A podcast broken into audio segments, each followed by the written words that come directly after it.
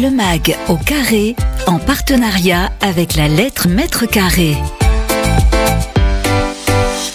Bonjour à tous, bienvenue sur Radio Imo, bienvenue dans le MAG au carré. Comme chaque mois, je suis avec Audrey Jourdain. Bonjour. Bonjour Bérénice. Comment allez-vous? Très bien, ravi d'être avec vous, ravi d'être avec notre invité. Et oui, aujourd'hui, nous allons parler des résidences de co-living. Et notre invité est Marie Vidal. Bonjour. Bonjour, merci de me recevoir. Avec plaisir. Vous êtes directrice d'investissement euh, pour euh, Dibona Capital. Alors, vous allez nous présenter Dibona Capital et ses euh, filières dans quelques instants. On va tout de suite commencer avec votre édito, Audrey. Le MAG au carré, l'édito d'Audrey.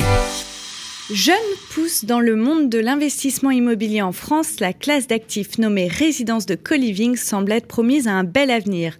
Pour cause, depuis sa naissance sur le marché français en 2019, la classe d'actifs immobiliers a d'ores et déjà accueilli plus de 800 millions d'euros d'investissement. Les investisseurs immobiliers sont séduits par la demande du marché du co-living qui semble être exponentielle grâce à deux facteurs. Le premier, le concept acquiert de plus en plus de notoriété et de visibilité. Le parc français, composé de plus de 400 résidences de co-living, ne cesse d'ailleurs de s'étendre. 120 ouvertures sont attendues à horizon 2027. Le second facteur, le co-living s'adresse à de plus en plus de segments de la population à travers la naissance de sous-concepts personnalisés, comme par exemple celui dédié aux familles monoparentales. Approfondissons le sujet avec notre invitée, experte du thème. Et oui, parole maintenant à notre invité. Les invités du carré. Alors Marie, euh, Marie Vidal, pouvez-vous déjà nous, nous présenter Dibona Capital, donc investisseur euh, et puis après, il y, a des filiales. Hein. Ouais, alors Dibona Capital, c'est un développeur, un investisseur, un ré réhabilitateur, un opérateur en immobilier autour de trois métiers et trois filiales. Donc on a Dibona Asset Management, qui, comme son nom l'indique, est un asset manager avec plus de 60 millions d'euros sous gestion, qui investit pour, entre autres, pour des comptes de tiers, donc des fonds d'investissement, des family office, des institutionnels ou des investisseurs privés. Ensuite, on a Iseo, qui, est, euh, qui fait de la maîtrise d'œuvre, qui est AMO et qui est contractant général qui est spécialisé dans la réhabilitation des bâtiments et qui a développé une vraie expertise autour de l'amélioration de la performance énergétique. Et enfin, on a Tendors, qui est notre opérateur de co-living, euh, qui aujourd'hui a 220 chambres ouvertes à Paris, Lille, Bordeaux et Nantes, et qui a plus de 200 chambres dans le pipe pour une ouverture 2023-2024. Alors euh, justement, quelles sont, euh, sont les, résidences que vous gérez? Où sont-elles situées par exemple? Alors, elles sont situées dans les villes que je viens de citer, euh, donc vraiment dans les centres urbains. À chaque fois, on est en centre-ville. Euh, donc centre de Lille, centre de Bordeaux, centre de Nantes. Il y a d'autres villes qu'on est en train de développer, donc euh, majoritairement des grandes métropoles françaises. Euh, et pour Paris, on est dans Paris, on a des résidences dans le 18e, dans le 19e, dans le 20e, dans le 14e. D'autres sont en cours de, de, création et, et de travaux. Et on est également en première couronne parisienne, à 7 minutes à pied des métros. Ça, on est très très strict là-dessus. Euh, on est à Montreuil, on est à Créteil, on est à Ivry, on est à Villejuif, on est euh, dans beaucoup de villes, mais toujours à 7 minutes à pied du métro. C'est pas du RER, c'est pas du tram, c'est du métro. Mmh, donc ça c'est très important, c'est un des critères de choix, on va dire, euh, pour, Ouais. cho- pour choisir. Il y a quoi d'autre comme critères euh? Alors à chaque fois, en termes d'immobilier, on va chercher de belles maisons à rénover parce qu'on investit majoritairement dans de l'ancien euh, avec des espaces extérieurs. Euh, on va évidemment regarder le prix métrique hein, pour euh, pour que ça soit intéressant, euh, la taille des espaces communs pour que les gens aient quand même des espaces de vie euh, euh, sympas et conviviaux. Euh, et en effet, après, en termes de localisation, les critères vont être la proximité du métro et des commerces Mmh. pour que tout puisse être fait à, à pied, pour être pour être dans Paris en 10-15 minutes, voilà. Et quelles sont les particularités alors des, des, résidences de co-living euh, Tendors Alors, je pense que notre particularité, c'est euh, premièrement l'aspect euh, taille humaine. Comme comme je le disais, on investit dans des dans des maisons ou dans des immeubles qui font aujourd'hui entre 200 et 1000 mètres carrés. Donc c'est des maisons qui vont faire entre 8 et 20 chambres. Le but c'est de vraiment préserver l'aspect communauté euh, entre euh, dans, dans nos maisons, euh, créer du lien social entre euh, entre nos co-livers. Euh, voilà, il y a vraiment l'aspect vivre ensemble qui est très important pour nous. Ils ne font pas que partager euh, un salon ou une cuisine, ils vont créer des souvenirs, euh, partager partager des vrais moments de vie. Euh, Parce que pour vous, quand c'est trop gros, il y a, y a moins de liens qui se créent?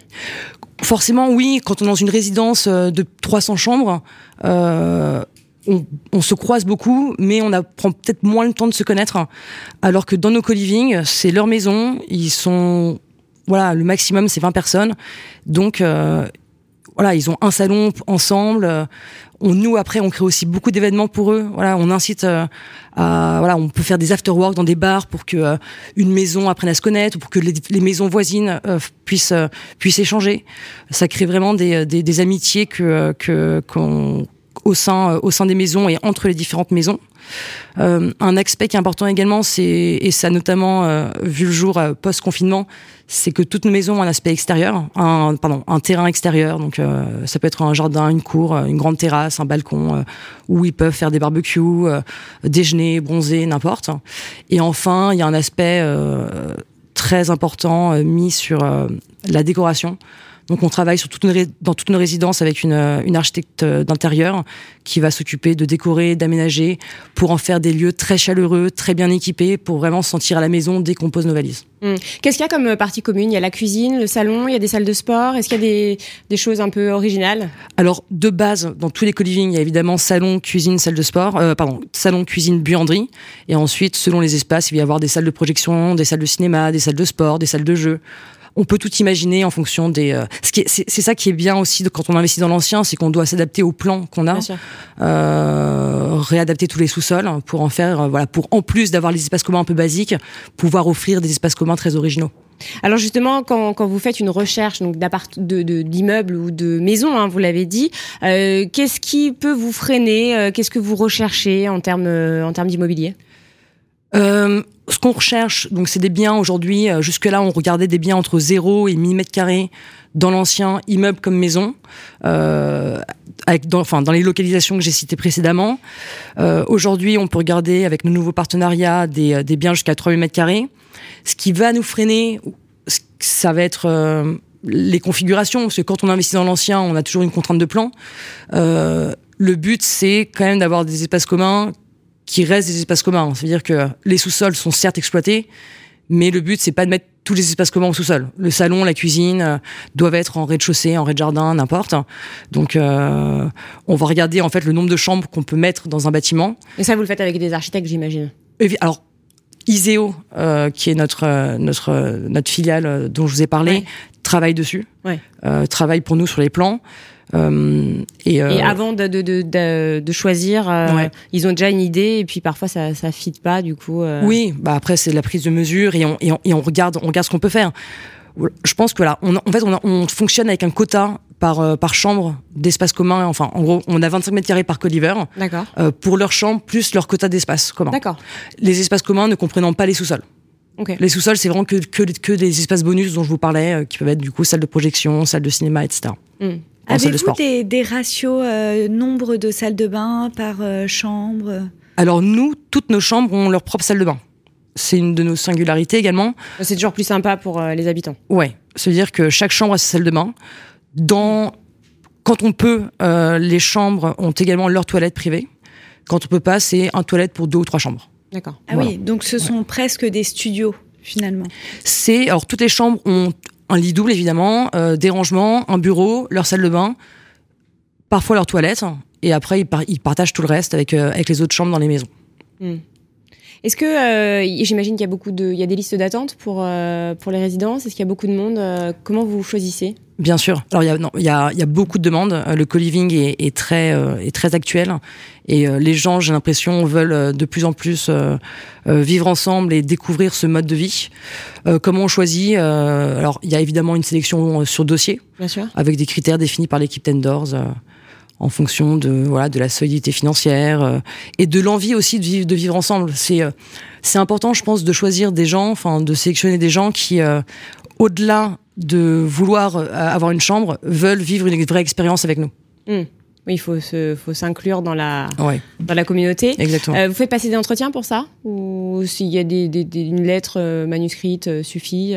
Non, non, mais tous les responsables de co-living qui travaillent chez Tendors, de toute façon, font eux-mêmes les visites. Donc, ils rencontrent chaque, chaque personne. alors, il y a des visites virtuelles, mais il y a au moins un call pour expliquer le concept, parce que le concept n'est pas forcément connu de tout le monde. Donc, il y a un call, il y a généralement une visite. Et comme ça, il y a directement un lien qui se crée entre le co-living manager et le candidat intéressé. Hmm. Est-ce qu'il y a des désavantages Est-ce qu'il y a des voilà des inconvénients à vivre en, communauté auxquels vous devez faire face? On n'en a pas eu pour l'instant, donc euh, j'en vois pas comme ça. Euh, il peut y en avoir probablement. Euh, je pense qu'il y a, y a, y a d'autres peut-être d'autres de nos de nos confrères qui qui ont dû rencontrer des problèmes. Nous aujourd'hui, on n'a jamais eu de problème de, désentente, de de faute, de tout se passe très bien. Combien coûte en moyenne une chambre par mois? Dans vos résidences Alors ça dépend de la localisation. Euh, quand on est euh, vers euh, vers Lille, Bordeaux-Nantes, on va commencer à 550 euros tout inclus, parce que ça inclut le ménage, internet, l'assurance, le, le ménage c'est quoi Donc c'est une entreprise qui vient C'est le ménage de, c'est le ménage des parties communes. D'accord. C'est pas le ménage Dans de la chambre. C'est toutes les semaines, une ou deux fois par semaine, il y a une un, un, homme ou une femme de ménage qui qui, qui vient et qui qui s'occupe de, de, nettoyer les espaces communs. Euh, il y a les abonnements euh, Spotify, Netflix et compagnie. Euh, il y a un brunch mensuel qui est loué. Donc voilà, nous on fonctionne vraiment en loyer tout inclus. D'accord. Et évidemment, il y a les charges classiques, électricité, eau et autres.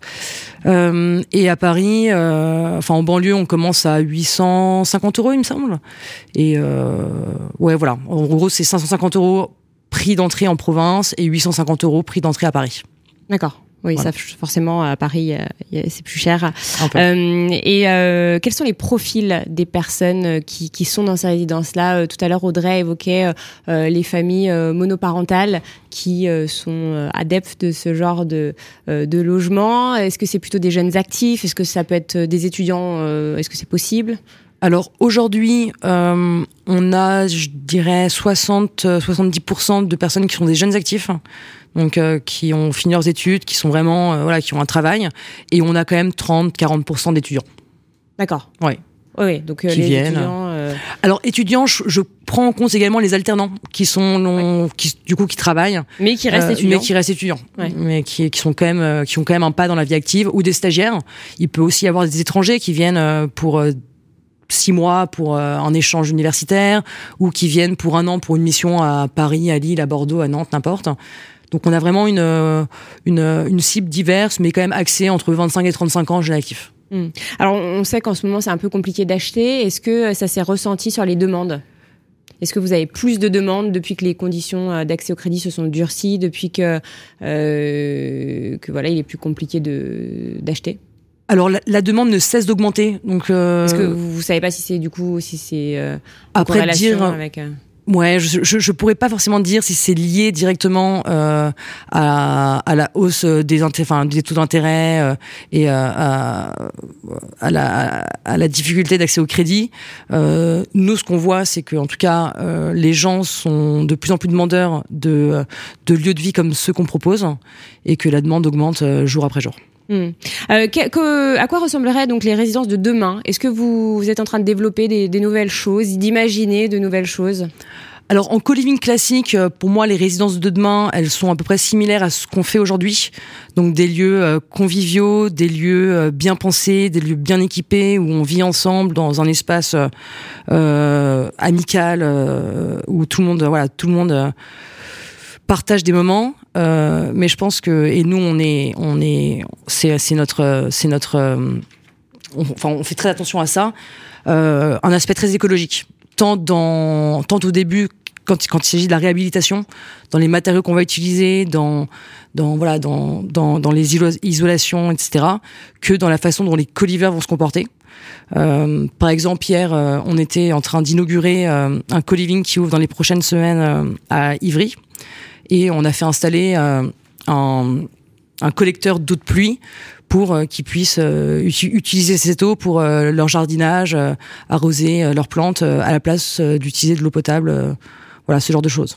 C'est vrai que c'est un des grands sujets du gouvernement, euh, euh, la sécheresse, et, euh, et c'est vrai que c'est en plein cœur ouais. de, des débats en ce moment. Ouais, et même d'un point de vue réhabilitation, là on a accompagné pour pour vraiment être de plus en plus performant énergétiquement dans, dans dans les constructions qu'on fait, et on a on a un objectif d'être C voire C+ dans dans chaque co-living qu'on ouais. qu'on produit. Ouais, donc ça fait vraiment partie de votre ADN. Ouais.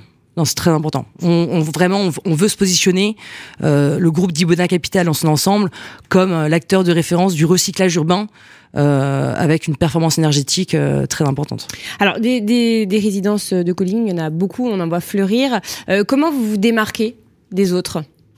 Alors il y a ça notamment. Ouais, il y a, a l'aspect du coup euh, vert, euh, écologique, performance, euh, et il y a comme ce que je disais euh, plus tôt, l'aspect taille humaine. On voit de plus en plus de grosses VFA, de grosses BFA sortir, de plus de 300, 400, 500 chambres. Nous, on tient à garder cet aspect taille humaine, communauté, où on se sent chez soi. Euh, c'est pour ça qu'aujourd'hui, on a quasiment que des maisons ou des immeubles de petite taille qu'on propose en co-living et qu'on euh, va continuer à accélérer notre développement sur euh, sur sur ce créneau-là. et je pense que les espaces extérieurs qu'on propose sont aussi un événement, un, pardon, un élément différenciant par rapport à, certains de nos concurrents ou des acteurs de la résidence gérée dans, dans, dans, sa globalité. J'imagine que ça plaît beaucoup ces espaces extérieurs. Bien sûr. Euh, alors, hormis le co-living, quelles sont les autres classes d'actifs immobiliers euh, étudiées par euh, Dibona Capital à l'investissement? Euh, alors aujourd'hui, euh, Dibona Capital a, vraiment vocation, je pense, de devenir un leader des, de tous les nouveaux concepts autour de, de, la résidence gérée, du logement, mais aussi de l'hospitality. Euh, on vient de faire l'acquisition de plusieurs hôtels ou bureaux qu'on souhaite transformer en hôtels pour créer de nouveaux concepts d'hospitality là-bas. Euh, donc euh, ça sera une nouvelle filiale qui va être créée euh, bientôt. Et euh, le but c'est c'est voilà c'est d'imaginer des lieux plus court terme.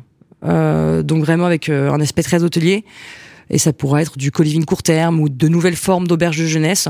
Mais voilà, le but c'est vraiment de rester sur sur la résidence gérée et l'hospitality. Et plus globalement en termes de stratégie, est-ce qu'il y a en termes de stratégie de, euh, de, de développement. Oui, de développement. Ouais, ouais de développement. Bah, pour moi, il y a je pense quatre axes. Euh, le premier axe, c'est euh, euh, d'un point de vue très investissement, c'est de continuer à accroître nos investisseurs, notre pôle, enfin notre notre pôle d'investisseurs. Notre but, c'est vraiment de créer à chaque fois pour chaque investisseur, qu'il soit institutionnel ou, ou privé, un véhicule à son image qui crée de la valeur selon ses besoins de court, moyen ou long terme. Euh, donc euh, vraiment continuer à, à, développer cette branche euh, d'investissement et d'asset management. Ensuite, c'est vraiment d'accélérer sur l'aspect co-living, donc en continuant ce qu'on sait déjà faire, mais aussi en allant vers de plus gros volumes, tout en gardant des, des, des, résidences à taille humaine. Euh, quatrièmement, c'est voilà, c'est enfin troisièmement, c'est c'est accélérer sur le, le résidentiel géré dans dans dans sa dans son ensemble. Donc le co-living, mais euh, d'autres concepts euh, qui sont qui sont en cours d'étude. Et le la quatrième axe qui est en, vraiment en cours de développement aujourd'hui, euh, c'est un axe plus hospitality et plus court terme. Hmm. Eh bien, merci infiniment Marie Vidal d'avoir été notre invitée aujourd'hui. Merci beaucoup Audrey Jourdain. Merci Bérénice. Pour cette émission et on se retrouve le mois prochain pour un nouveau numéro du Mago Carré. À très vite. Le MAG au carré, en partenariat avec la lettre mètre carré.